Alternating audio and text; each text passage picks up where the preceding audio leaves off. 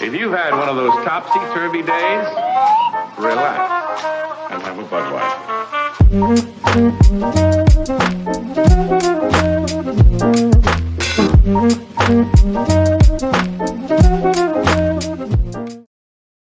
Oh ho ho ho! Hello everybody, how's it going? It's your boy Double Down Doug. I just want to welcome you to the first actual episode of Talking While Intoxicated. Hope you guys had a good hump day and you're cracking open a cold one right about now. Tonight's drink of choice is a Shiner 1909. Uh, not gonna lie to you, it's nothing special. Um, I would honestly give it like a 5.6 out of 10. It tastes like a cheap beer, but I had to pay more for it, so that kind of sucks. But I digress. I want to introduce a couple of my buddies who are here with me on the podcast today. On the left side of the screen, we've got Cameron. In the middle, we've got Conrad. This is going to kind of tie into what we're talking about today, folks. We are going to be talking about the Olympics, specifically Olympic pole vaulting. And I don't know if you guys can tell by the picture I have behind me. I used to pole vault when I was in high school. I had two offers to a couple of D3 schools in Indiana. Cameron jumped at a D3 school in Indiana, and Conrad is currently jumping at a D2 school in Florida. So I'm going to stop yapping my gums. Boys, how are we doing tonight? Doing Pretty all right. good. How about you? Doing good, man. Doing good. I'm just excited to start talking about the vault, dude. So before we get talking about you know the Olympians and the specific stuff with the odds and stuff from FanDuel, Cam, can you tell us a little bit about yourself, real quick?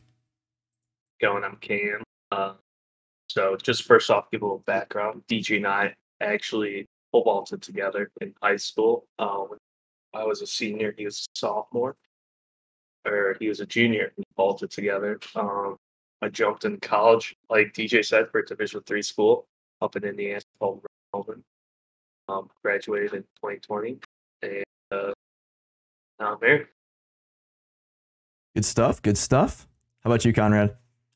Um, all right. So I'm actually Cameron's younger brother, and um, I was only teammates with DJ for my first semester of high school because I ended up moving to Florida to uh, finish my high school, and now I currently go to Embry-Riddle Aeronautical University, and I'm going to be a sophomore this year, and I'm still uh, pole vaulting in school.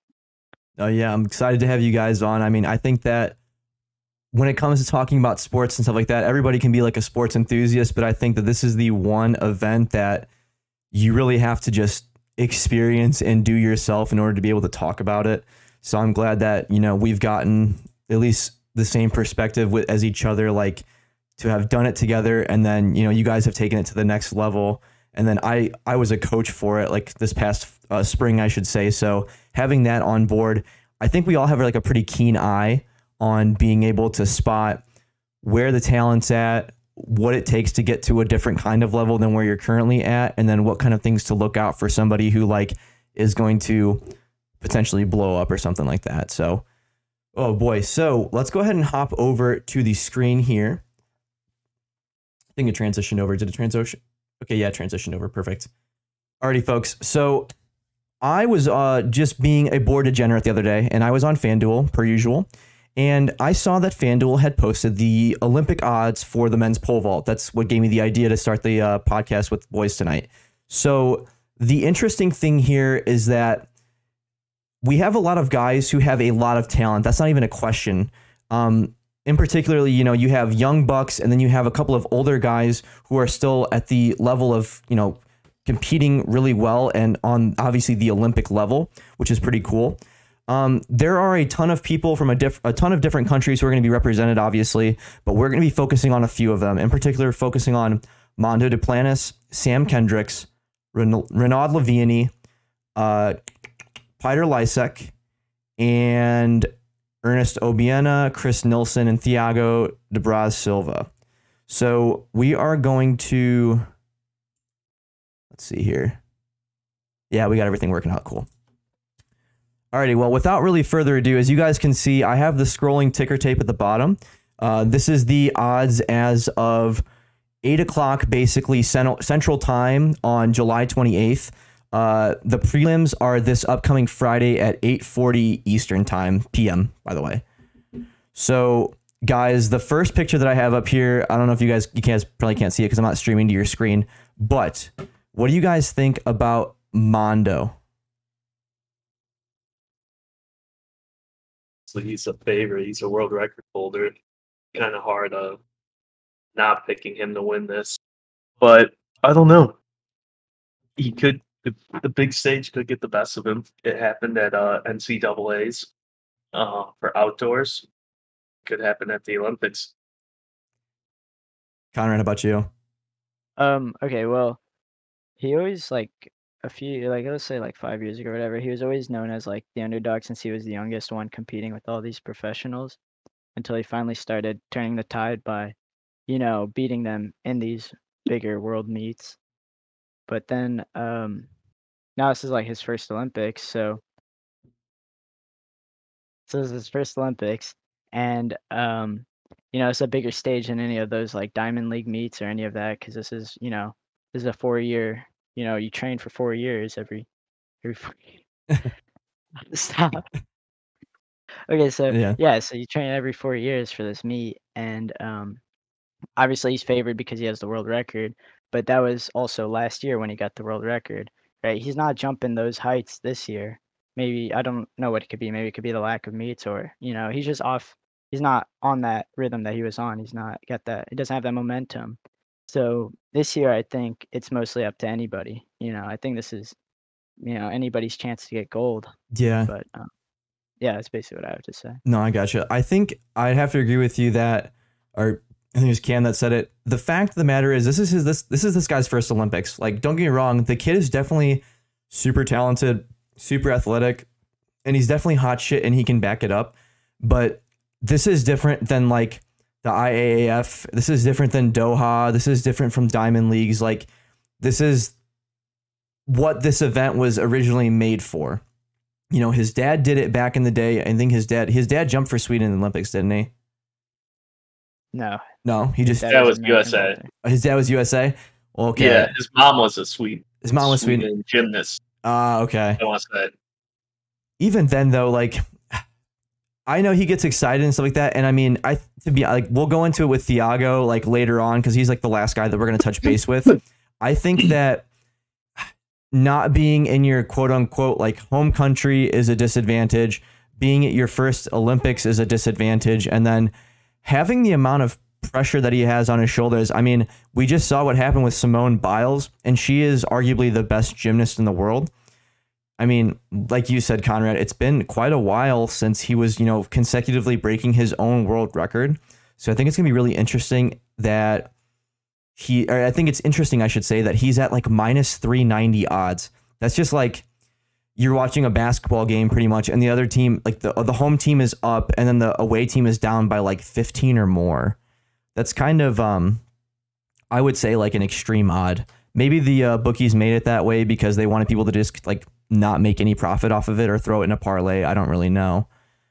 Any other uh, remarks about Mondo though? I think the same thing could be said about kind of all of them. I think uh, rolling into 2020, they were all kind of they were all kind of getting excited and jumping pretty good all across the board. Because you saw you saw a bunch of six meter jumps. You saw uh, Renaud, you know, jumped the highest he's jumped in a long time, and he's his age is obviously kind of catching up to him now. But I mean, once like Corona hit and all that, obviously all of them kind of took a step back in their training and trying to lessen like the ease on them on their bodies, you know. Mm-hmm. And I think kind of going into 2021, 2020 Olympics, you know, per se, Yeah. the amount of outdoor meets and all that kind of were on the lesser side, and it wasn't more so them trying to push themselves. I didn't think because you you didn't see Mondo trying to attempt world records or whatnot every meet, every other meet like he was indoor, right in January of 2020. You know, mm-hmm.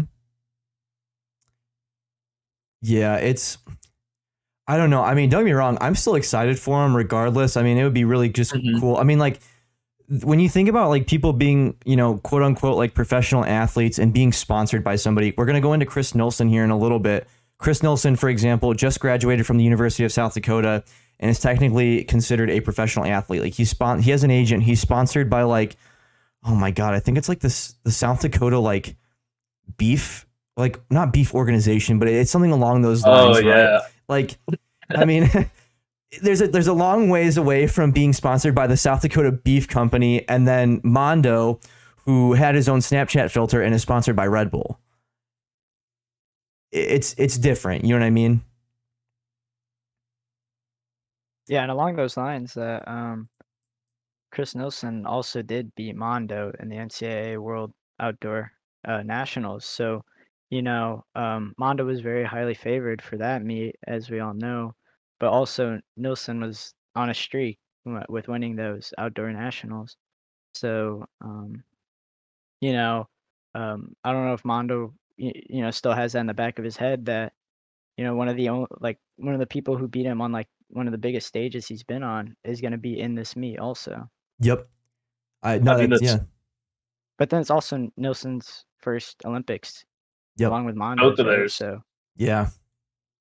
Dude, It's interesting because uh, uh, Nilsson kind of had more NCAA's meets under his belt Mhm. by the time Mondo got there, and then it kind of took a turn where when Nilsson finally got onto the Diamond League stage, it was almost like Mondo had that kind of like couple meets under his belt of Diamond League meets where he was uh, jumping against those professionals, and Nilsson didn't do too hot in those compared to Mondo. Yeah. Yeah, actually it's yeah, you guys are like talking about like the inverses of each other and that's something that definitely it Mhm. needs to be considered like yeah, like for so for example, uh, maybe I mean, I don't know if it's going to translate or not per se, but like you know, I, I mean, okay, it's kind of ironic that I say this. I mean, I only jumped 12 feet. Like, that's nothing special. Like, eh, maybe most people in high school, yeah, dude, people like, they just cap out in, in high school at like 12 and a half to 13 feet, right? The thing is, when you're looking at the collegiate level, right, for like D, D1 specifically, Purdue, for example, wants you to be able to walk on at 16 and a half feet. That's like of, of the low end of real competitors, not that fantastic. Then again, pole vault's like a really niche thing. You're looking at, you know, Chris Nilsson, who's getting like the upper 18 and a halfs and stuff, which is pretty standard of what like those top guys in D1 are doing. And then, you know, he's the three time NCAA outdoor champ, and he's starting to do like the 19 1, the 19 3 and a quarter, like the 19 4 stuff. And he's, you know, doing great and flourishing. It's kind of like flourishing like in AAA when you're in baseball, right? I mean, you can, you can beat the shit out of somebody and hit dingers all damn day if you're playing for the Charlotte Knights. But the minute you get to the White Sox and then you have to play against like the Yankees or the Red Sox, it's kind of a different story. Which I think what you were saying, Conrad, like Mondo has that experience of going in big worldwide competitions. You know, he's jumped at Doha, he's jumped in at Rome in 2020, he's jumped in like all, all like a lot of other meets in the Diamond League. So I mean, maybe that international feel and international like competition atmosphere will translate well for him and then maybe Chris just has to kind of grow into it. What do you guys think? Yeah, that's interesting about this um, this Olympics is you see, you're seeing a lot of new faces, like a lot of new younger faces. Yet you're still seeing the past generation of vaulters. So um, it's really interesting because both of them have both generations of vaulters have a chance to win this meet. Um, Dude, it's it's hard because the just in general, the sport, track and field, it's just it's just not so big in the US. I know. You know, like the, the US guys like Nilsson, like uh oh my god, I can't even think of I can't think of any other US guys, USA guys off the top of my head right now. KC Lightfoot. Like I, I that's why I didn't even include him, dude. Like who who even is he?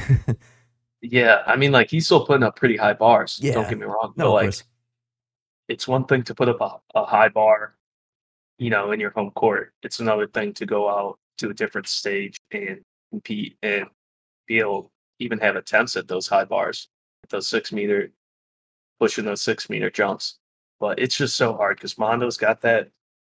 Mondo, I mean, Renaud, all those um, European guys have all that experience kind of jumping in those bigger, those high intensity level type settings. it's hard to get those here. You know, Mm-hmm.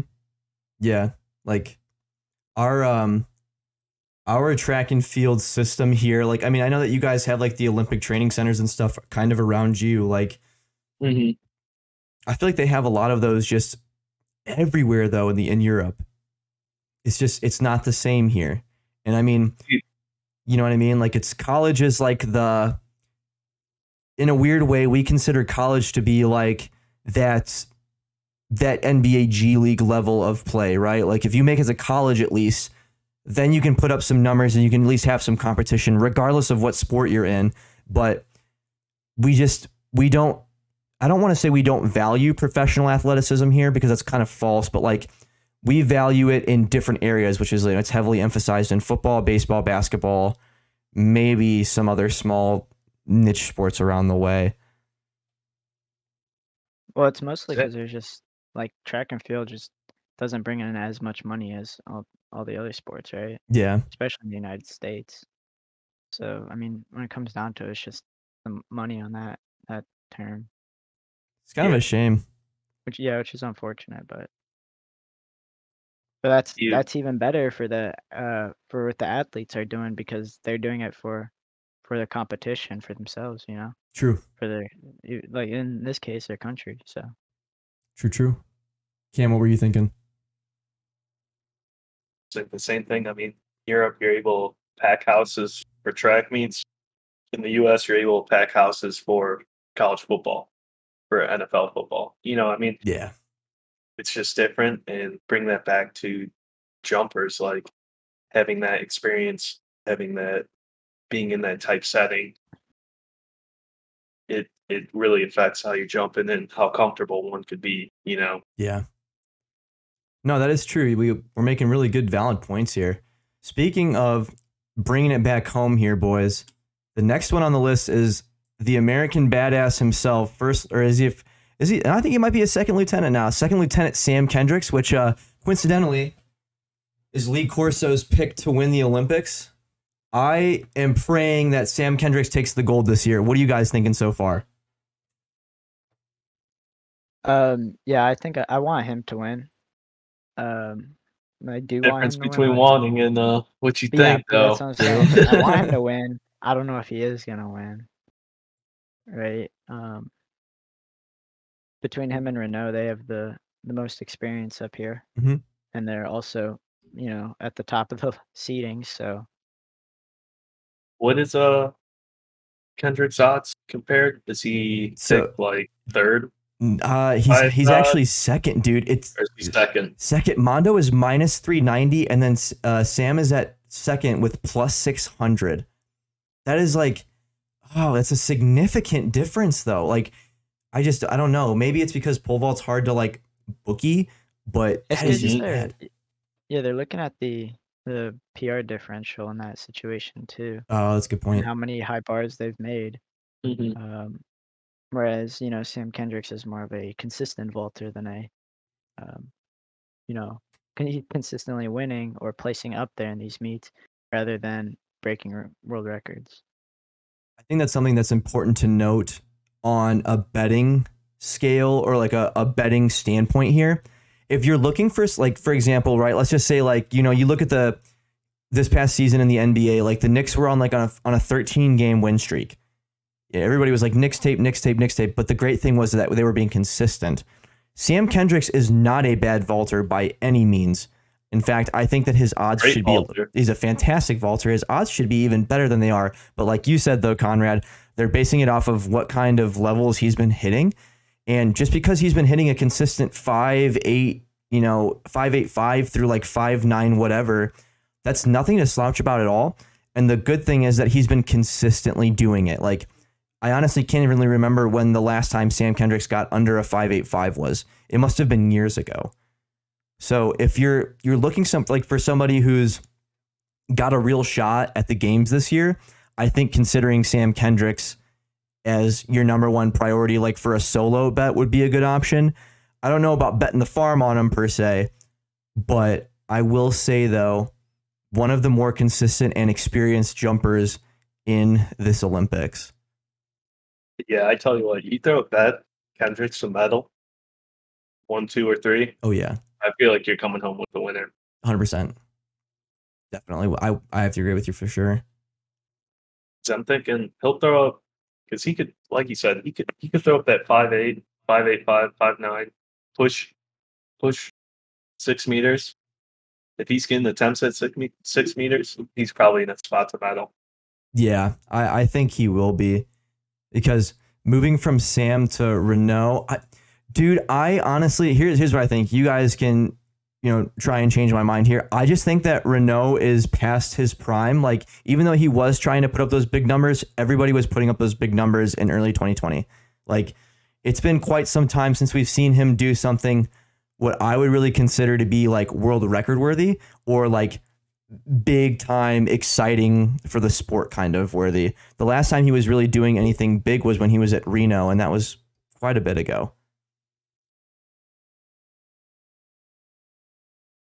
No, he was because he was he popped off with a with a six meter jump earlier this year. What right? I think so. I can't remember what, what meet it was at. It might have been at uh was he wasn't at Rome because I know that Sam Kendricks was at Rome with Mondo and that's when Mondo was like it got way too dark outside and they literally had like the torches along the walls and that Mondo was still jumping. He's just like, eh, fuck it, I'll like kill with a five nine five. It's not a big deal. Mhm. Yeah, I can't remember when Renaud's last one was. Let me take a look. I want to say like he. I feel like Renaud has got like I don't know. I feel like he could pop off though. Hopefully, I mean, he got he got silver at the last Olympics though, didn't he? But he didn't get silver because he, he got silver because I just I just think it was it was uh the home court that Thiago had. Yeah, You know, I mean he he jumped an Olympic record, right? yeah, he did. Jumped an Olympic record. I mean, you if you tell him the night before "Hey, you're gonna jump an Olympic record, Mhm. what do you think? He would think, Oh, I, I gotta win. There's no way I get anything less than first, you know? Yeah, So I mean, he, I, he's he's been he's been in the Olympics. This will be his fourth one, yeah, dude. He's you want to talk about experience? This guy's got the experience. that is true. Being on the big level, being on the big stage. This guy's been there. Yeah. The um I found an article over here and it says that he I guess I have to eat my words here about saying he didn't really do very much. It says uh he got 616 in Donetsk on February 15th. This article was also published on July 12th of this year. So I mean, I will eat my words and say that he has done stuff since then, but like I don't Yeah. know. I mean, honestly, like on social media and stuff, I feel like the presence of Peter Lisek and or Lychek, I mean, and then like Chris Nilsson is more than like Renaud. I don't really know. It's just I don't know. Uh, Peter Lisek, he's another one. I mean, he had that six meter jump last year or something. Yeah, and he that was looking smooth. I mean, that guy, that guy jumps like none other none of the other guys with his freaking size and just how freaking big he is. But that's the one I mean, thing. I mean, that guy's been there a couple couple times too, right? Yeah, He's, I mean, he's got the experience too. I mean, you're kind of like on the verge of pushing out those that like that class of vaulters and bringing in the newer class. I mean, you're kind of like right in the middle where it's like, all right, do these guys are these guys able to make like a last last minute last uh a push this late in their career and kind of cap it off? Or someone someone like Mondo, you know, the newer generation come out and uh kind of dominate. yeah. I mean, Peter is 28 years old. Sam Mhm. Kendricks is 28 years old. Renaud is 34. Okay, so what? Sergey Bubka's peak was at what? 28. That not sure of. I always feel like I heard your dad saying he was either around like 28 or 30. I don't. I definitely wasn't 38, but Renaud, like, I don't know. Maybe Renaud pulls one crazy thing out of his pocket one more time and lets his little brother just continue on like the Olympic jump. Because I know that Valentin is going to be jumping in the Olympics as well, but his Yep. his odds are like plus ten thousand, so it wasn't anything special to look over, you know. Um, Yeah. but I mean, Mondo, twenty one, almost twenty two years old. Ernest, twenty. What is he? Twenty two almost or something like that. Yeah, he's pretty young too. Yeah, and then Thi- Thiago's like he's kind of getting older as well. But I mean, I I agree with you though that I think he kind of won on a fluke. Um, there's just like a home court advantage, just being excited to be in Brazil and jumping in front of the home crowd. But dude, Yeah, I- yeah. yeah, you're right though. With Piter, like you don't get me wrong, like every pole vaulter that you see who's on the big stage is definitely fit and definitely extremely muscular and toned. But Piter is just like a different breed of animal, dude. Like he is old school through and through and just ginormous. As a matter of fact, when you guys watch the video of this and you'll see the picture of him that I picked, you'll be like, yeah, exactly. That his picture explains it all. I mean, this dude's biceps are just completely shredded and fat. I'll never forget, dude, when we were jumping, when we were you and I were still working out together, your dad was like, We might have to have you stop working out for a little bit. And I was like, How come? He's like, I can't have your biceps get too big because then you can't even put them against your fucking chest. Like you won't be able to have like a really good set and plant. So I don't know, man. This guy is an animal, and I don't really know what to expect from him. I don't expect like the world from him, you know, but at the same time, I'd love to see like him pull something out too. Maybe even like scrape a bronze if possible. See him Yeah, medal That would would be hype. definitely be something. Oh yeah. because I mean he's he's he's kind of been around there, around, but then like he'll have those meets where he you know he gets first and Simon. Yeah. You're like you're like you can never count this man out. Exactly. know. Yeah. Yeah, well, there's only three. There's only three medals, and there's a lot of competitors who can fill those three spots. So this is gonna be a really good um, competition to watch. Oh, 100%. Um, but like like you said, between the the new the new class and the old class Walters, you know, it'll be interesting to see their their chemistry. Yeah. Like the thing that about these guys, like e- even with the old guys and the new guys, everybody is incredibly friendly with each other. And at some point or another, they've trained together or they've gone to, you know, like a million meets together or whatever. And like that chemistry there is fantastic. And I think that there's definitely a big help in being able to learn from everybody. So that's always a good thing as well. Like, I mean, Piter and then, um, what's his name? Uh, Wachowski, like, is it Pavel Wachowski, right from Poland? Yeah, Like, yeah. those guys have been- Uh, Is, they've been around for forever. Like Renaud has been around for forever. Sam is getting to the point where it's it's it's feeling like he's been around for forever. And then um, there's like always familiar names out there that you'll see like on the other list of like all the other people on FanDuel who have like plus ten thousand odds. Like it's that one guy from Germany, like the really big buff black guy, and then there's that guy from Great Britain who hits like I mean, I can't really call it mediocre, but if you're talking about like what to bet on, it's it's like betting against like a losing odd essentially. That guy from Britain, um, the guy from China wasn't anything special. I saw him jump at like the IAAF like Diamond League in like Beijing or whatever it was. It was at the beginning of the coronavirus pandemic, and every, like all these other guys, you know what I mean? Like it's mm, it's definitely like I'm happy. I'm happy that you're there representing your country and stuff, but like we already have like a, a team of established guys here who are like really in contending. You know what I mean? Yeah, yeah. I mean, like the biggest thing with with this sport, you know, you you got to make bars. Yep. You got to qualify. You got to make a bar to even put yourself in a position to qualify. You That know, that could, that could that could happen to that could happen to anyone. You know, Yep. no hiding, and like we we all know that like, that's like the worst feeling ever. You know, True. and it could happen. It could happen to anyone Yeah. you know so like not not to count anyone out but still there is that possibility you know i don't want to single anyone out no. thinks anyone but you know there's a possibility a guy who's at minus whatever 300 for odds comes down the runway three times and that's his day you know Yeah. That is true, dude. Like that's the thing about this. You know, it's not like baseball, it's not like football where you're gonna have multiple opportunities to redeem yourself. Like let's just say like uh, you strike out one time, but then the next at bat, you know, you hit a home run. Smoke a double. Yeah. yeah, like it.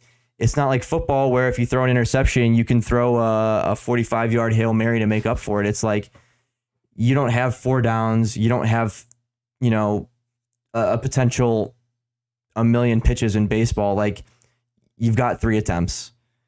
Whether you make it or not, or you skip and then you make, or you just completely miss everything. It's it's honestly anybody's game at any day of the week. And that's the thing that makes this the most interesting and keeps everybody on their toes for sure.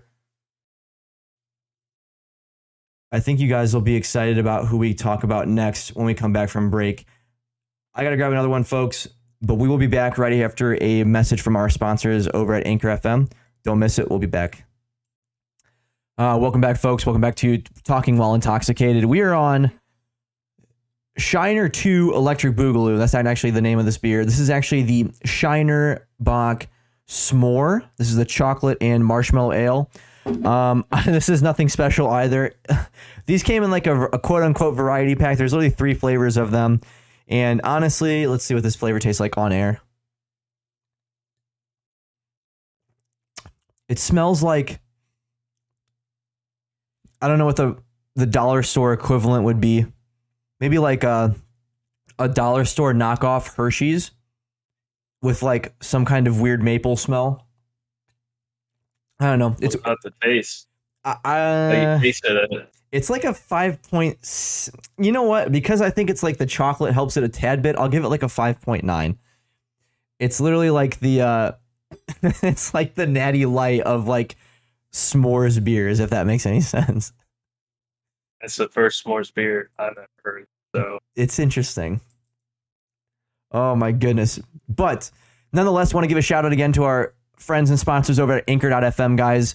I like talking. I'm sure you also like talking. If you want a podcast and you want to be able to easily upload things to Spotify or other networks such as Apple Music or anything like that, it helps a lot using Anchor. You can edit stuff on there. You can record on there if you really wanted to, and it's super easy to cut and chop things. It's also great because they have a WordPress affiliation where you can go ahead and make a website for your podcast as well. Still in the process of doing that for Talking While Intoxicated and East to West, but I digress. That's not what we're here to talk about today. We're here to talk about Cameron and Conrad's homeboy, Ernest Obiena. Boys. Filipino jumps under Sergey's old coach. I know that you guys probably have quite a bit to say about this because I didn't even know about him until you guys had told me about him. What are you guys thinking? Well, he jumps under Sergey's old coach. He practices with an Olympic gold medalist. Dude, I, I think he's set up to medal. You know what? I think you might be right. Conrad, what are you thinking? Um, it would be nice. Obviously, nice to see him medal, right? Mhm. Um, if he doesn't medal, he's still very young. Um, along with like you know, he's part of that new the new generation of vaulters, so he still has a lot of time uh, ahead of him. But um, you know, uh, he's I don't think he's by any means you know favored compared to uh, like obviously like Mondo or Kendricks Mhm. But um, you know, I don't think it should be a shocker if he were to put up a good bar um, on the big stage and get that exposure out there to, you know, put him. If he doesn't medal, it'd put him out there on the spectrum that he is possibly a threat for the next few uh, Olympics, maybe. No, true story, dude. For all the viewers out there and the listeners out there who want me to put this into like baseball or football terms, so arguably the greatest pole vaulter of all time is Sergei Bubka. Sergei jumped for the Soviet Union and then independently for the Ukraine once the Soviet Union had collapsed. This guy is the, I would say he's probably the Babe Ruth of pole vault. And then if you want me to put it in football terms, oh, I don't want to, hmm, I don't want to say Roger Staubach because Roger Staubach was great, but like, who's your guys' like favorite quarterback of all time? No, Tom Brady. What am I? I'm yeah, drunk. you can't. It's, it's he's a Tom Brady You're of pole vault. intoxicated. Yeah, dude. Definitely TWI. I'm TWIing real hard right now, but like this guy is the Tom Brady of pole vault, the Babe Ruth of pole vault. Uh, fuck soccer. I don't really care about soccer. I'm not going to say anything about This soccer. guy- Sergei Bubka used to break the world record by one centimeter at a time, just so he could get his paycheck. Because he he knew he could he could jump high bars, but he had to make a living. If you ever Yeah. look at like um, you know highest bars made, I mean obviously Mondo like current has a current like top two bars at 617, 618, Mhm. I want to say. Mhm. But you go like below there, like six meters, 601, 602, 603, boom, boom, boom, boom, all the way up to like 614 or something. Yeah. Bubka, Bubka has, you know, 90% of those bars. Almost all of them. 99% of those bars.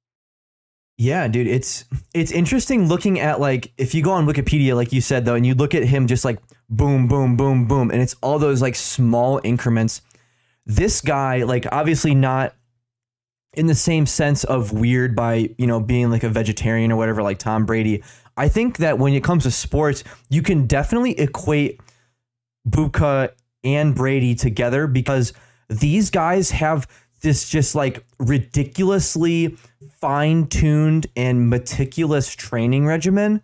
Like, for example, there's a, I was talking with a coach who Cameron and I had both jumped with, um, who coaches at one of our rival high schools. It was Gary, by the way.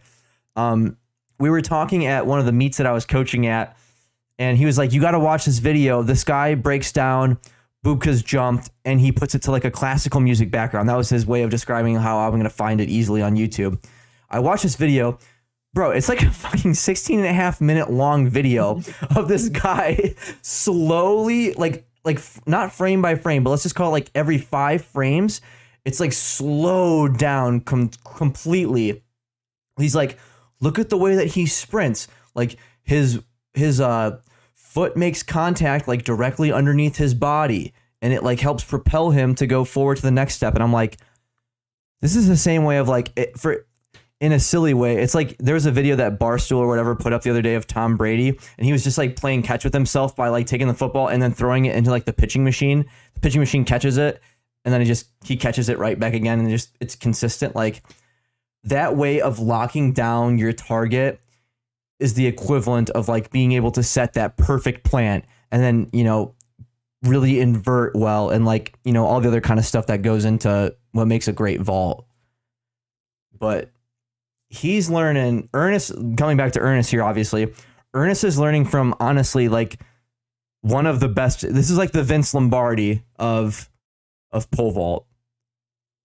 The guy who trained the guy which is like that's crazy. I mean uh, he's definitely not like a Tony LaRussa of the game because, I mean, Tony's kind of a goober and is leading the White Sox, I would say, pretty pretty well, but like it's not like he's making, you know, like the best in the game. It's not like he's got like those kinds of guys on the team. But no, honestly, I am super excited for the new breed of vaulters, especially like working. I don't know. I mean, like, I guess I'll kind of get my piece here before we go back into odds and like all that other good stuff. But I will say that I understand now, you guys, the feeling of how, you know, we had like a successful meet, right? And how like your dad felt or how, you know, Mr. McCabe felt. Like I understand what it, it feels like to be on that side of the coin because I've done it now. Like I sent somebody to regionals on their first year, having been at the event for maybe like two and a half months. Like she was one of the girls who came in later half in the season, but like, I don't know, dude. When you just work with somebody so hard and then they get to somewhere like, you know, for example, now Ernest is going to be at the Olympic level. I mean, that's just, it's crazy. And you can't help but be happy for him. And you look at you look at like his I don't want to say like I don't want to sound like cliche, but like kind of where he's coming from. Yeah. Like it's one thing to compare like the sport of track and field in the US to Europe and then to look at like sport track and field in Asia. Yeah. You know, there's not there's not too much not too much, I don't say competition relative to the area, you know, comparable to Europe. You know, they're they're packing packing houses there. I don't even know if they have houses for track meets in, in Asia, you know. Yep. But with that being said, he's still you know, he's he's been able to, you know, find his coach, you know, find the guy to train with.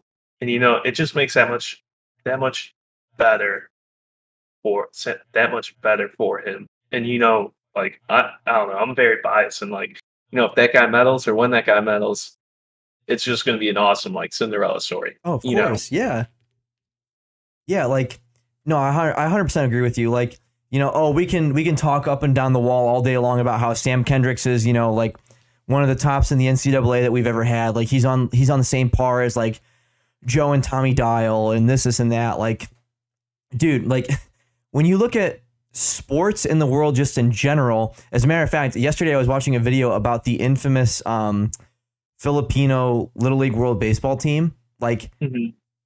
you rarely see a Far East team of some kind of really big caliber come out and do something in the same sense that like you really like I mean like for example for like my family right like you rarely see like a Mexican baseball or fucking nobody you've never seen a Mexican pole vaulter that's done like incredibly well like honestly he's comparable like that guy from Germany who gets like five six five or whatever but that's uh, somewhat related but like you know seeing him come from somewhere though that's definitely not well known for track and field it's yeah. it's super exciting, dude. It's and he's so young. He's like he's really not even that old. In fact, I think his girlfriend, I don't know if she's on the German Olympic team, but I know that she does do track in Germany. That's I think that's how he met her. She's also very attractive. So she's on Instagram and she hears this. Eventually she could follow me, but I'm not gonna steal it from Ernest, I promise. Yeah, no, Ernest, the story the story story of him, you know, that's that's a guy that's a guy you wanna you wanna see succeed. That's a guy yeah. you wanna you want to watch. You you want him to do. You want to cheer for him. You know. Mm-hmm. Conrad. Yeah. What you think? What do you think, bud? Yeah. No. Yeah. No. I I agree. Um. Like, look at the uh, look at the list. Look at the top fifteen. What other Asian countries you see? Like, you know, you see Korea. that's about it. Other than that, it's European countries dominating the um this this event and all aspects. Even years like years past, it's just been European countries dominating. So to see um, not only somebody from a Asian country, but somebody from a country like the Philippines um, come out and put up a good bar, even medal, um, you know, that really makes a makes a good uh, point or good good stand on on the event. Hundred percent, dude. Like honestly, I think. Were gonna say something else? Are you good? No, I'm good. No, yeah. Like honestly though, folks, I'm not gonna lie to you. I'll be realistic from a betting standpoint. Oh boy, excuse me. This uh this shiner is a little bit bubbly, but s'mores. It is a s'mores, man. It's that thickness of the uh chocolate and the marshmallow in that ale. But. I will say though, if there's somebody that you want to be excited for and you want to put like a long shot on, if you if I don't know, FanDuel only has the gold medals. I don't know if if um, Barstool or DraftKings or whoever your overseas Bitcoin bookie has, if they have the ability to medal for something and you want kind of a long shot, but you want to be excited for it, I think all three of us would highly agree with each other that putting something on earnest, like even if it's like five dollars at plus thirty four hundred odds, like honestly, I just really hope this guy would medal in general. That's how excited I am for him. This is just like they've we've already reiterated a couple times here somebody from a completely different place with a completely different upbringing and background doing something big. Like, and he's not even putting up rookie numbers either. I mean, he's putting up like five eights and stuff, isn't he? Uh, yeah. Yeah. I want to say, I don't know his PR off the top of my head, but five five eighty seven, I think. It's not bad at all. Five eighty six, yeah. I mean, the yeah. thing is, like, he's he's been he's been on the incline, especially these past two years. So for him to, you know, kind of pop off and give us a five nine, that five nine five jump, you know, I, I think that would put him in close to uh, a medal contention, or at least jumping at bar that would give him a medal. You know? Oh yeah, I couldn't agree with you more. As a matter of fact, you said something, and it's actually going to help us transition really well into the next guy you said that five eight, five eight seven, five nine bar. Guess who's next on the list? Chris Nilsen, University of South Dakota, three time NCAA champ, guys. This guy is the epitome of what you just said, Cam. Conrad, what do you want to? Th- what do you think of him? Because I mean, you're, you know, you're still jumping and stuff, and you're at a you're at a pretty competitive level as well. This guy has been quote unquote like the top of the game for the last three or four years at the NCAA level. What are you thinking? Uh, okay, so um, like I said before, he beat Mondo um once, which you know, if you do something once, that means you could do it again. Um, but this is he he hasn't been performing the best, I guess, against the um some of those big meets. I mean, he put up a 591 bar uh in May, so you know he's he's you know he's definitely a contender with this this Olympics meet. You know, Mhm. um, I'm excited to see how he jumps. Um, but I think the way he's gonna jump, I think it's either gonna be you know either really hit or miss for him. Uh, it all depends on how he lets the meet take take over him. Yeah. Uh, Cam. he's- Yeah. Oh, just sorry. Go ahead. You're good. You're good. Uh, yeah, he's not like he's he's a competitor, but um, you know, I feel like he could let it slip pretty easily uh, if he loses focus. No, yeah. Before I ask you, Kim, to tack on what you just said there, Conrad. So we were talking earlier about the high, like the being at this in between, like fork in the road point for the like for the sport right now, right? We were talking about how Peter Lisek is just this, this fucking huge swole guy who flexes on everybody, and he, I mean, the guy, literally, this guy is such a character that he screams before he goes and he does his like his attempt. So I mean, at the same time, I think like Chris Nilsen is a hybrid between the old breed and the new breed.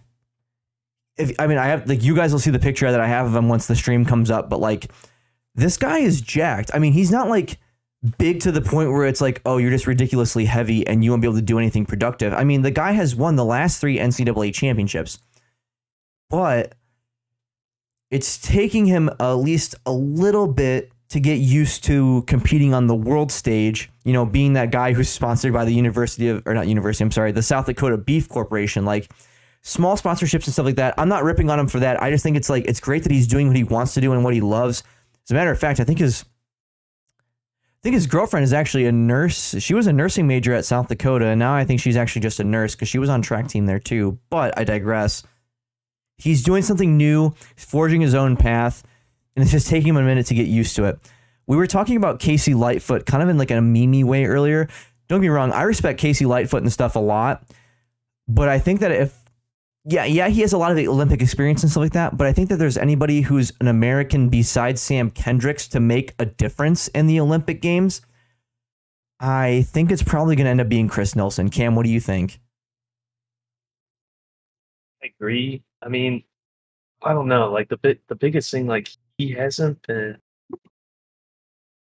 he hasn't really been in this this big stage. He doesn't have too much, too much, um, word experience in these high level, high intensity meets.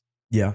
You know, at at the you know, similar to the Olympics or like similar to these diamond meets. I mean, he kind of is in that new breed or that new class of vaulters, Mm-hmm. but he, you know, he was at South Dakota. He, he jumped there four years, right? He did.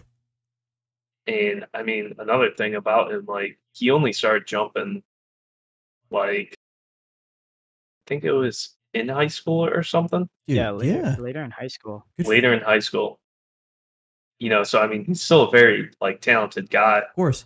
but like the like he screams like very, you know, missing inexperience. Yes. You know, and Yes. that's just that'll just come with time. I mean, obviously Mondo been jumping since, he's been able to walk, and like Nilsen's the complete opposite way. So I mean, for him, for him to make it to the, um, you know, to qualify for the finals, Mhm. I think that's a plus day because honestly, I don't think he's got a shot to medal. No, I agree with you on that one. Honestly, I feel like Ernest has a better shot to medal than he does. Um, Mhm. Uh, honestly, guys, I would consider like KC Lightfoot to be the um.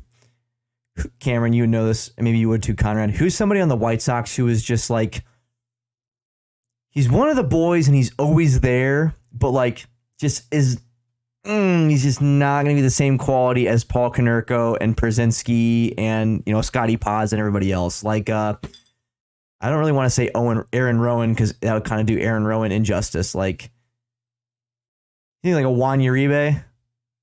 Dude, yeah, exactly. So I mean, Juan Uribe was always there. He's always there. He's on the he was on the he was on the World Series team. He's got a World Series Series ring, but Yeah. I mean, you weren't you weren't dying to buy a Juan Uribe No, jersey. exactly. Like, know. yeah, it's it's they're definitely in the gift shop. You can go get your your black Uribe jersey, your white Uribe jersey, the the striped one, the 1970s vintage version. KC Lightfoot has been at the Olympics, folks. This is not like a a question or anything. This is not like a, a you know like a, a question of his uh, his competence or his talent. The guy's been there before. Don't get me wrong, but it's potentially time to help usher in a new breed and help bring them up to speed on what it's like to train on the and be on the world stage, right? Like it's Hold on, when the hell is KC like yeah. at the Olympics? Oh, yeah, he's been like, before, graduated. hasn't he? No, He graduated like yeah. dude, he's like Mondo's age. What the hell are you talking Yeah, he about? graduated like last year or some two years ago. All right, cool. So I'm gonna delete this whole entire part. No, I'm just kidding. I'm not gonna delete everything. Honestly, I thought KC Light was a totally different guy. Uh, just goes to show you how much I know about anybody else who's American who isn't Sam Kendricks. Um, but I will say though, if if Chris Nilsen goes and does something special today, like well, not today, I guess I should say like on Friday at 8:40 p.m. Good, awesome. Yeah, no, Yeah, get the experience of jumping on a gigantic world stage on national television. Bro, Jesus Christ, clear a bar. If you clear a bar in the Olympics, I don't like even that's like the the yeah, first like the step. pinnacle. Yeah, you literally did That's what Joey's Yeah. dream of. all the way up there, dude. Like what? I mean, Cam, you and I joined this event later on in our high school mm-hmm. years. Like, I mean, I I can't even really imagine how it would feel to actually go and boom, at least clear five six, five five, five six five, or even five seven on at the Olympics. That's like more than you can ask for. Yeah, I mean, opening height they'll probably start under 550. You would think, Yeah, maybe right around there. No, they they'd start under 550. I mean, Diamond League meets start 535, 540. yeah. You know, I, I mean, know. he I don't know how to do the prelims. Prelims will be just know that different. the- Yeah, I don't mean, like- they're gonna do those. yeah, it's just dude, it's just everyone jumping at small bars until until there's only some eight people left. But I mean, for him, you got to think for him to qualify, it's it's a plus day. Him to qualify for the finals, I mean, for any of them, that's a plus day. But for him, that's like a plus plus day. Oh yeah, dude. Like, I For mean, all these yeah. new guys, yeah, for all these new guys, except I'd say Mondo, it's a plus to qualify for the finals. Oh yeah, easily. Um, Chris Nilsen, best of luck. Plus four thousand. Yep, it actually says it on the screen right there at the bottom here. Plus four thousand. Ernest is plus thirty four hundred, but Chris plus Dude, four it- It's interesting because Nilsen's jump like, I mean, you look at those Nilsen's jump like 590, 595, 592. right?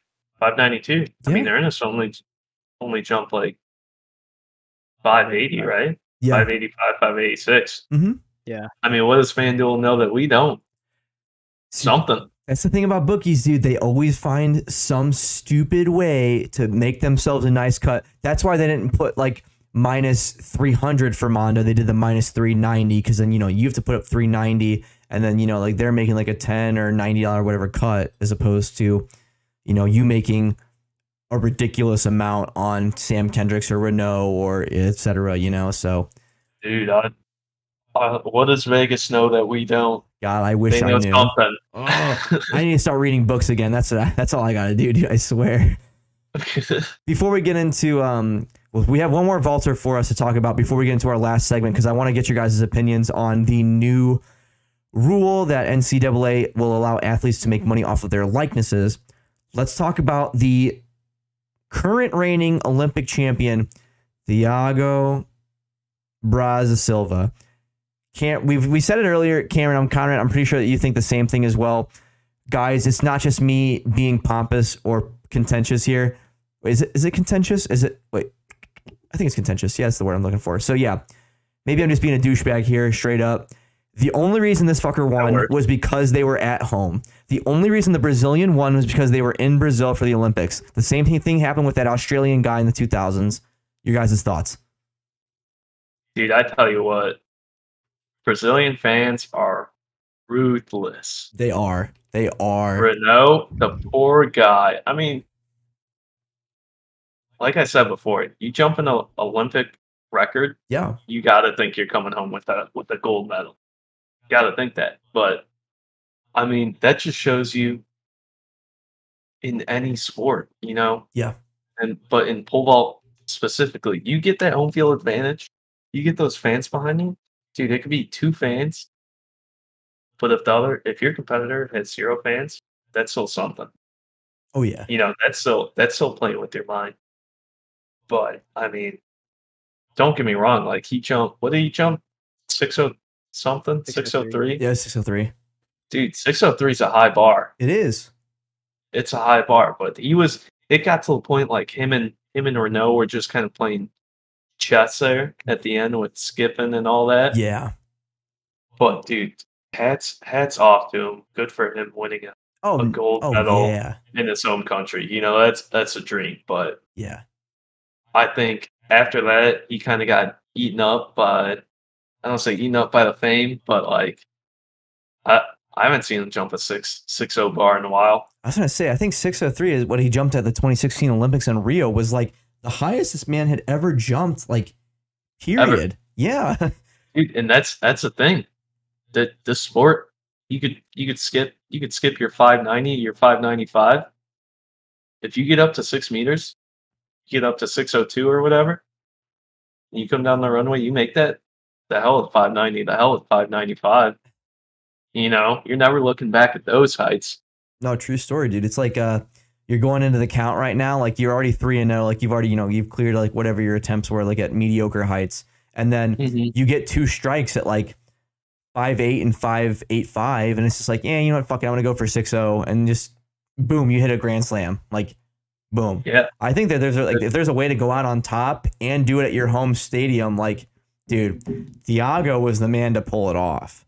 I just the fact that FanDuel bookies have made the odds plus ten thousand. Dude, It's that's it's kind of an insult if you think it's, about that's it. insult. That's the reigning Olympic champion right there. Yeah. and you're gonna give someone what is that ten dollars if they put one dollar down for them? Bro, it'll be like one cent if they put down a dollar from like it'll be even less. It would be less than a cent if they did that. But like you put down ten dollars, you maybe get like ten cents or or whatever that is. Nothing special at all. Dude, uh, I mean, like insulting. That's the only word you could think here. I mean, yeah, insulting.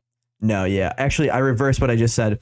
If you were to put One cent. one cent on him, you You could make that. ten dollars. If you put down ten dollars on him, you'd probably be making like a couple thousand, like maybe like a thousand or so dollars. But like, the, the point still stands though. The man's the current reigning Olympic champion, whether we want him to be or not. Put some respect on his name. I don't know. Connor, what you think? Um, yeah, well, he already has a gold medal.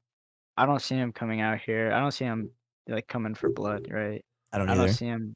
I don't No, he's already won. Yeah, Yeah, that's what I'm saying. I don't think he has any. Um, He doesn't have that Yeah. chip on his shoulder. nope. yeah, he he's the only gold medalist in this meet coming up, right? Mhm. So like, what does he have to lose? No, he doesn't have to lose a gold medal, right? He already has one. True story. I don't see him coming out for blood in this meet. Um, I, mean, with that uh, being said, you you gotta hope he he you know, you gotta hope he qualifies at least. yeah, I Yeah. You know, you- make- make you can't look not have your reigning Olympic champion not make the finals. Yeah. I mean, with as much as he struggled, you, you want to see him there. That shit would be so embarrassing, dude. Could you yeah. imagine it? Like, like, it, I mean, in terms of FanDuel's odds and whatnot, like, they're basically putting the current reigning champion with everybody else at the bottom of the barrel. That's, you know, you're putting him on the same level as that guy from Great Britain, the guy from China who literally doesn't even get like more than like five, seven, whatever. You know, the guys from Germany and stuff who were hitting like around maybe the low five sevens, maybe even five sixes, depending on if it's a bad day. Like they just they've got so much potential in this guy, but you're right, Conrad. He has nothing to lose. He's already got the gold medal. It's like it's it's not a it's not very much. Any other last thoughts though before we head off into the next segment, boys? Well, that's that's just the Olympics True. in general, right? For four years is a lot of years. That is true. No, Renaud has won a gold medal though, right? I'm pretty sure he Yeah. has. Is he? I, I I, thought he has. Oh. He's got silver, obviously. it was 2012, right? 2012, and where was it at? Great Britain. Yes, it was because they had like that one distance guy in Gr- in Britain who won that one past year. Yeah, Oh yeah. Oh, he did want to go. Okay, so Renaud. That's what I thought. yeah. I didn't. I don't go that far back. No, yeah. Yeah. yeah. But um well, it appears that I'm out. Uh it appears we're going to have to go into a commercial break. So folks, hold on for about 5 seconds here. We're going to go ahead and hear again one more time from our sponsor over at anchor.fm. When we get back, we will be talking about college sports, making likeness money. We'll be back in about 5 seconds.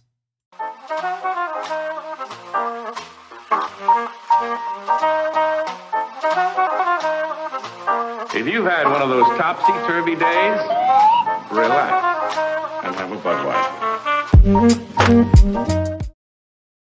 Oh, ho, ho, ho. Sorry to cut you short on the song there, folks. I know it's a good song. Again, that song is Brewski by Bonus Points. Highly recommend the song. Brewski, great artist, got a lot of other songs out there. One of those uh, chill hop, uh, lo-fi kind of artists. You know, if you like the lo-fi girl YouTube streams and stuff like that, got a lot of those songs that'll follow along. But I am on Shiner Bock 3, S'mores for me. Uh, is a stupid fucking pun. I'll just chug a lot of beer now. Hmm. I digress though. So last part of the stream here, boys, we're gonna be talking about, you know, because you guys were both college athletes and I was not a degenerate. I mean, so what do you guys think about the NCAA finally coming around and saying, "Hey, you can make you make some money off your name now"?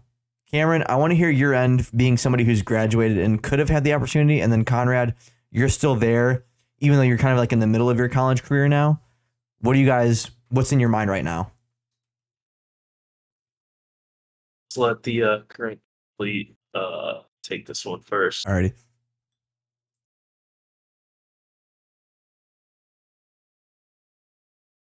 Dude, you're on. Yeah, you're on mute, bud. All right. Um, no, I think it's a good idea because there's a lot of money that college sports is bringing in, um, regardless of if it's track and field or football or basketball, whatever it is. There's money being brought in. Um, on the track and field side, since we're on that topic, I think it's good because you have a lot of these athletes graduating going straight pro. Um, as you can see in the Olympics, you have a lot of athletes who have just recently graduated going in.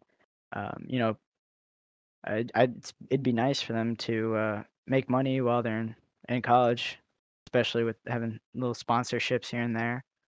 Um, but uh, other than that, I think it's a good idea. So, sorry, Cam, I'll push you off for one more second here. Conrad, so your school went from being an NAIA school to D2 within a year, right? So, if you, let's just say that you were there for both parts of it, how would you feel going from, I mean, besides being above JUCO, being at the NAIA level, trying to get like a, I don't know, like some kind of a sponsorship deal. Like you're, you know, like for Chris Nilsen, for example, he's, you know, South Dakota meat or South Dakota beef or whatever it was. Like you're scraping like the bottom of the barrel, and then you guys just go and you skyrocket to D two. What's going through your mind, like in terms of trying to at least find a company to work with? Um, obviously, you're not gonna get any partnerships with Nike or anything like that, but you know, any of those smaller companies, anything, anything would help at that term. I think it'd be cool just to say you have some type of sponsorship there, um, even if you're not, you know, the top of the line D1 athlete. Mhm. Uh, saying you have s- s- sponsors, it's still uh, pretty cool uh, to look at. No, yeah, for sure. Cameron, so I mean, I'm not gonna lie to you. You guys have some pretty cool Nike uniforms over at Rose. What do you let's just say that you're you're chilling one day at Rose and like, you know, somebody like uh Chavez reaches out to you and they say, "Hey, we're gonna name a burrito after you. We're gonna call it like the uh the call. We're gonna call it the Cam clears the bar. Like, what are you thinking? Is that like is it like mediocre to you, or are you just excited to have something named after you? I think it'd be not be awesome. I think so, but I mean, like, like obviously, because I vaulted Division three, um, like obviously, like Division three athletes, kind of not really there for the athletics. You know, you're there for the education. I mean, and personally, like, I think that should be like how it should go all across the board. You know, I'm very kind of kind of biased on that and kind of have a take that isn't too favorable. Sure. And I've kind of always had that, um, even as an athlete when I was in school. And I don't know if that's just because I was Division three, where no athletic scholarship was offered to us, or if it's just because I wasn't good enough to be, you know, Division one, where I could have received an athletic scholarship. Um, you know, but kind of like, you know, I, I think there's better way to kind of, you know, like let the athletes benefit than, you know, just giving them a check with a with a number on, you know, Yeah. just getting, you know, money straight to their account. Because I think, I think honestly, it's it's going to be you're going to see some some like athletes not really go far after college just because they're getting their paycheck now and you know they're kind of they're kind of on top of the world with it Yeah. but when they do make that transition to the pro level they're going to be expecting that paycheck you know they're going to be expecting expecting still to be on top of the level or on top of the world no matter what level they're competing at and how they're competing but i think it's i mean i think it's kind of going to ruin a lot of a lot of athletes but if kids want to if if they think it'll be good for them they obviously think so because it passed but so be it Yeah, I think you make a really good point there. Actually, by the way, so you're saying like you know, it's going to kind of potentially ruin some athletes. So mm-hmm. I think that the best example of that, I mean, you guys can disagree or agree with me. I think that the Ball brothers are a very good example of what can happen when you let money rule you. I mean, don't get me wrong. Like, oh God, I can't remember which one it is. Is it is it uh is it LaMelo who is playing Which for one? for who's playing for Yeah. Charlotte? Yeah, Melo, the youngest one. Yeah. So Rookie of the year. Rookie of the year. Yes. So Melo just came from the Illawarra Hawks. Australian basketball is no joke either. Like, I mean, international basketball, if you guys don't watch it, you don't have to really know. I mean, like, I'll give you like the gaps and the details and like that. But like on a competitive level, I personally love the NBL. I have, as a matter of fact, I sent you guys pictures. I have NBL jerseys in my in my closet. Like, that's how much I like the Australian basketball league. When it comes to that level and like all you're trying to do is just potentially just like earn a paycheck Yeah. hmm that's I think that's what takes the fun out of sports. Like if, if you're working towards something that's not like a championship, like you're just working for consistently getting a paycheck or you're consistently trying to get this or get that, like and then you know you don't get it and you get let down, like it takes away from the value of your talents and your athleticism and stuff like that. And it just kind of sucks for like the fans because it's like I think the best example I can give for this one is Adam Dunn on the White Sox, dude. They got this guy for a four year contract for millions of dollars, and the dude was horseshit for four years straight. The man was literally only there because the White Sox were going to pay him more than the Nationals were. And it was just a terrible experience as a season ticket holder fan. Like it was, I went to games on school nights. Like I went on Tuesdays, Wednesdays, Thursdays alike, and they all were trash because Adam Dunn was hitting an average of like maybe Like 130. 180. Dude, Like, yeah, it was in the so bad. hundreds. It was in the hundreds, and that's just something you never want to see somebody on your home team hitting. And I mean, that goes for you know, like for example, I've been seeing these ads like uh, you know, like the, here's our like our newest barstool athlete. here's a a Mhm. post on Reddit about like the University of Nebraska just named like some kind of a burger after like the entire defensive line on their football team. It's like I, I would rather see like a, a burger named after, you know, like for example at Purdue we have Triple X like that the one diner that was on uh diners, dives and drive-ins or, or dives, diners and drive-ins, whatever the hell the Guy Fieri TV show is. We have a, a, a meal called the David Boudia, like David Boudia is the Olympic diver who went to Purdue. Like I would rather see that and then the uh you know the the burger or ribs stack or the steak named after the defensive line than like the oh here's the uh Adam Dunn Club BLT whatever the hell you want to call it. And it's just like the guy's like a disappointment but is still collecting a check from it. If that makes sense. Yeah, that's true. Yeah, I guess um I guess it it brings something it hands it hands something closer to the athletes than making the athletes work for it. True. Uh, if that makes sense. Mhm. Um, but I do like how it will limit certain restrictions. Like remember that one football player who had that YouTube channel The and he had kicker, to make right? the choice of deleting the YouTube channel or stop playing football. Like See, I, I that don't I think want to. I think that should be um when it comes to like when you bring that into comparison, I think that that's like a middle ground that um should be Yeah, it should be in Right. favor of the athlete there. Of Yeah. tr- yeah, of course. Like like stuff like that. I mean, it's it's one thing to run your YouTube channel like that and be able to benefit. And that's another thing kind of like you know, just collecting a paycheck after a game. True. You know, I mean that guy's that guy's doing something. Obviously he picked his YouTube channel over football because he kind of had a passion for it. You know, that's one thing to kind of have that as opposed to you know just going out playing, you know, smiling in front of the camera. You know, and at the end of the day, getting a paycheck. You know, and that's where I think it's it's kind of gonna affect some, you know, if not a good portion of these student athletes or you know they're even eligible to kind of make a career at a professional level. Yeah, I think that's like one of the things that worries me though. Hello, Paige. I think that's one of the things that worries me is like, you know, you. I don't want to go into it too too much because this is like, like this like definitely could be like for a different episode or whatever. And I'd love to hear you guys' thoughts on it at least at a different time as well. We have this thing that never would have been thought of when this wasn't a, a like a, a a rule that wasn't a rule anymore. Like social media influencing, unfortunately, is something you can do for a living now. Like, I mean, you could put up an ad for, uh, let's just say you're a girl and you put up an ad for like a, a makeup company. Like, you can make ten thousand, like no joke, you make ten thousand dollars for that, you know, two or three Instagram post chain. Excuse me.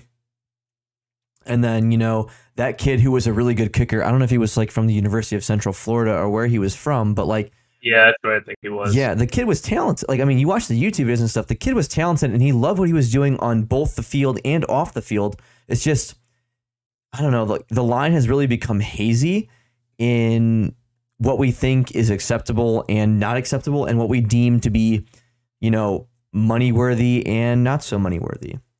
But um, I know it's getting late over here. At least in Indiana, it is. I know that you guys are on Eastern time, so it's a little bit different over there. But I will say, I appreciated you guys coming on a super amount. Like, honestly, I was super excited. We got to talk about something that we love as a whole, just pole vaulting in general.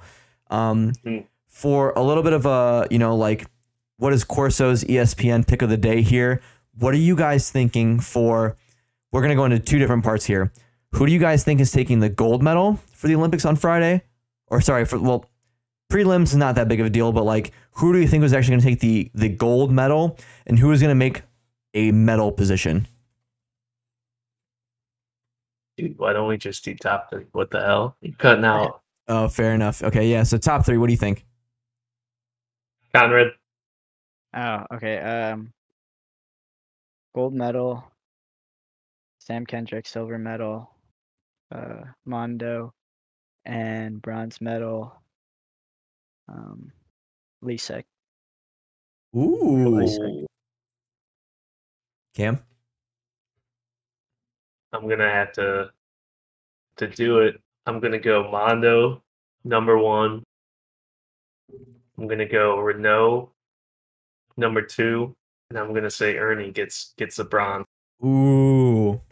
Oh boy. That's bold there, but I mean, number one's number one's obviously the favorite. No, that's true. Oh God. Oh boy. Well, I think my cowboy hat distinguishes the fact that I'm thinking that Sam takes the gold this year.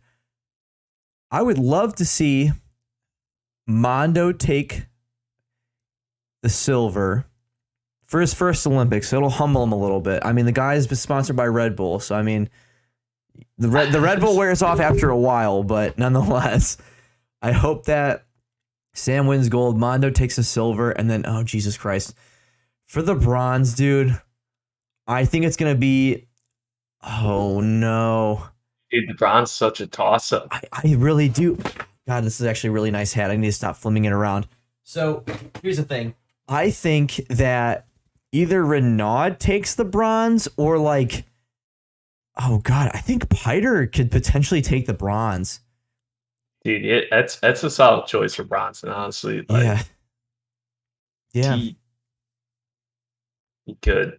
it's like he's one of those guys who just like if, if it's not an off day excuse me if it's not an off day for him the dude can just send it honestly he's i would love to see it i would love to see piter this dude who's just fucking jacked and swole and old breed as it can be make one final statement at the olympics but a drunk guy can dream so I don't even know. But folks, I just want to give you a big thank you for tuning into the first episode of Talking While Intoxicated. I know that I definitely got intoxicated during this episode. Um, Shiner, if you want to sponsor me, I'd be happy to have your sponsorship. But I do want to give a real big thank you and an honest thank you to Cam and Connor for coming out and talking about one of the things that we really do appreciate the most, which is pole vaulting. And um, if you're for having us. if you're smart, Thanks for having us. Oh, dude, of course, man. I was I was glad to talk about it. It's it's one of those things that like we know the best. So being able to have that good conversation and stuff about it is awesome. Um if you guys want to follow them on social media, maybe they'll have their stuff in the description. If you guys want a FanDuel referral link and you live in a state where sports betting is legal, I'll definitely put my referral link in the description below. Other than that, though, boys, I know I'm keeping you late, but uh, have fun at work tomorrow, Cam. Conrad, keep doing what you're doing. Have fun with your girlfriend because I know she's just chilling with you right now. Appreciate you taking the time. Well, boys, I'll uh, I'll text you in the morning. Thanks for coming on. Yeah. Thanks Till for next having time. Yep. Thanks for having us. Of course. See you then, Peace. boys. Thanks for tuning in to TWI. Hey, everybody. It's Double Down Doug here. I never really thought that I was going to have to make an addendum to the great video that we ended up making last night in that great podcast. Unfortunately, moments after we had finished wrapping up for the night, uh, I went to go watch TV with my parents, and the first thing that I saw on the ticker tape on ESPN was that Sam Kendricks had tested positive for COVID and was going to be out of the Olympic Games this year. This is a huge blow to uh, a lot of people in the community. I'm sure it's also it's mainly just a blow to himself as well. That's kind of one of those things that's pretty hard to compete with, but or deal with, I should say. But I know that Sam Kendricks is a pretty strong guy. He's a strong competitor, and he's also a pet- competitor who has a lot of class. So I'm glad to hear that he's doing well. He had posted a uh, a public statement a few hours ago last night. So Sam, glad that you're in good health and you're in good spirits. It's a shame we can't see you this year, but hey, love to see you compete in the future. Again, ladies and gentlemen, I just want to sh- give a shout out to Cameron and Conrad for coming on last night and you know helping us have a great discussion here about the event and the other guys who are going to be competing this year. This doesn't take away from the fact that it's still going to be a competitive Olympics, even though one of our favorites is out. Things happen. You just got to be able to roll with the changes. Well, talk to you guys soon. See you again on the next episode. Thanks for listening.